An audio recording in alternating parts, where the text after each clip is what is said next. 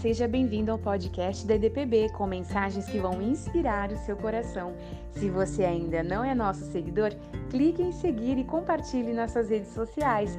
Fique agora com a mensagem. Salmo 107, versículo 29. Reduz a tempestade a uma brisa e faz serenar as suas ondas. Reduz a tempestade a uma brisa e faz serenar as suas ondas. Que palavra poderosa e maravilhosa que o Senhor nos traz para nós neste salmo. Pois as tempestades, elas são inevitáveis. As tempestades, elas vêm sem avisar, e nós não podemos controlar as tempestades que vêm. E as tempestades muitas vezes vêm com força tão violenta que destrói tudo aquilo que está à frente.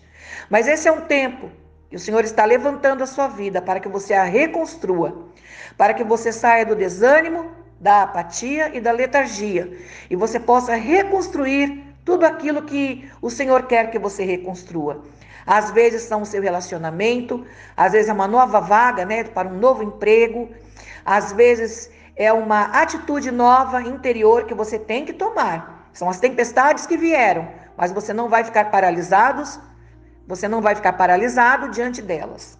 Então eu quero falar para você sobre uma tempestade de areia que veio sobre a cidade de Franca e algumas cidades mineiras. Você viu essa notícia? Foi uma tempestade de poeira vermelha que assolou, açoitou ali a cidade de Franca. E a cidade já estava com racionamento de água. Então muito pouco eles puderam fazer. E a tempestade veio sem avisar, foi, parece um fenômeno que vem sido assim causado, né, pela estiagem. E muitas pessoas pensaram, nossa, isso é um fenômeno raro, mas vem acontecendo até algumas vezes aqui no Brasil por causa da estiagem e o grande calor. E essa tempestade, ela vem ali muitas vezes para roubar a paz, para destruir as casas, para tirar o conforto das pessoas. E é isso, exatamente isso que a tempestade espiritual muitas vezes quer fazer contra a nossa alma. Ela vem para nos tirar a paz, para roubar a nossa tranquilidade, para nos tirar do nosso momento de tranquilidade que estamos vivendo. Mas eu quero dizer que Deus usa as tempestades. Deus usa as tempestades na nossa vida para nos fazer levantar e reconstruir. Sabe? Às vezes alguma coisa não está boa. Às vezes alguma coisa não está do agrado de Deus e você está aceitando ali passivamente. Você está ali acomodado. Então Deus manda muitas vezes a tempestade para fazer com que você se erga, se levante e saiba, algo novo acontece depois da tempestade. É o próprio Deus que acalma a tempestade da nossa vida e reduz ela a uma brisa. É o próprio Deus que acalma as ondas fortes que se levantam e faz com que ela fique serena, esse é o momento que nós passamos e é muito bom quando nós estamos num momento de serenidade, num momento de tranquilidade. Mas nem sempre é assim. Saiba que algumas tempestades também vêm porque nós damos causa, nós damos motivo. Você lembra de Jonas? É, veio uma tempestade física sobre o navio onde ele estava. Mas sabe por quê? Porque ele foi designado para ir para a cidade de Nínive. Mas ele não quis obedecer e ele foi para Tarsis. O Senhor tinha um plano em salvar a cidade de Nínive, uma cidade assíria, uma cidade maligna, mas que Deus amava.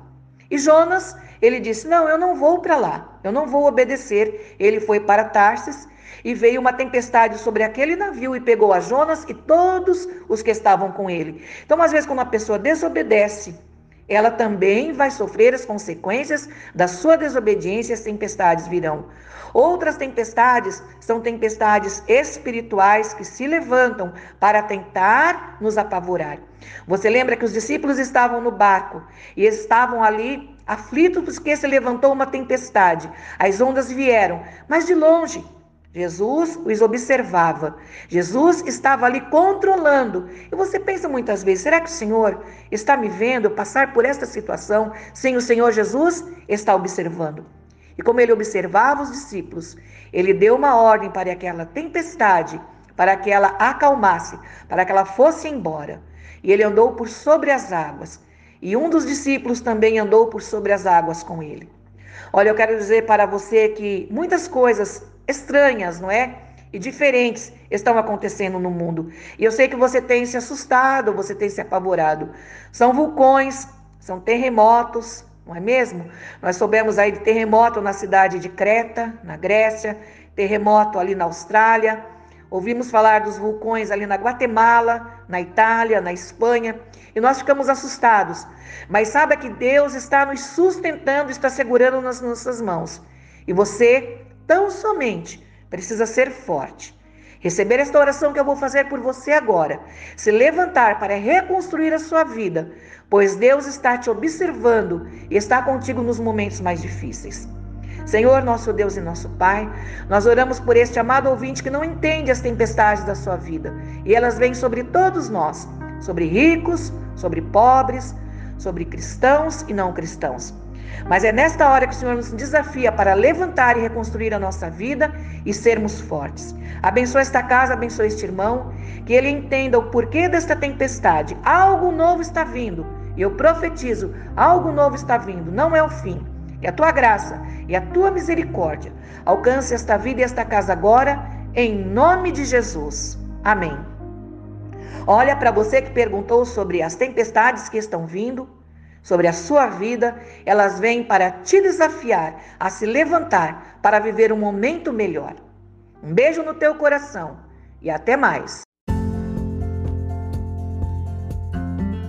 Obrigado por se juntar a nós. Se você se sentiu abençoado com esta mensagem e também quer levá-la para outras pessoas, então compartilhe nas suas redes sociais. Até o próximo episódio.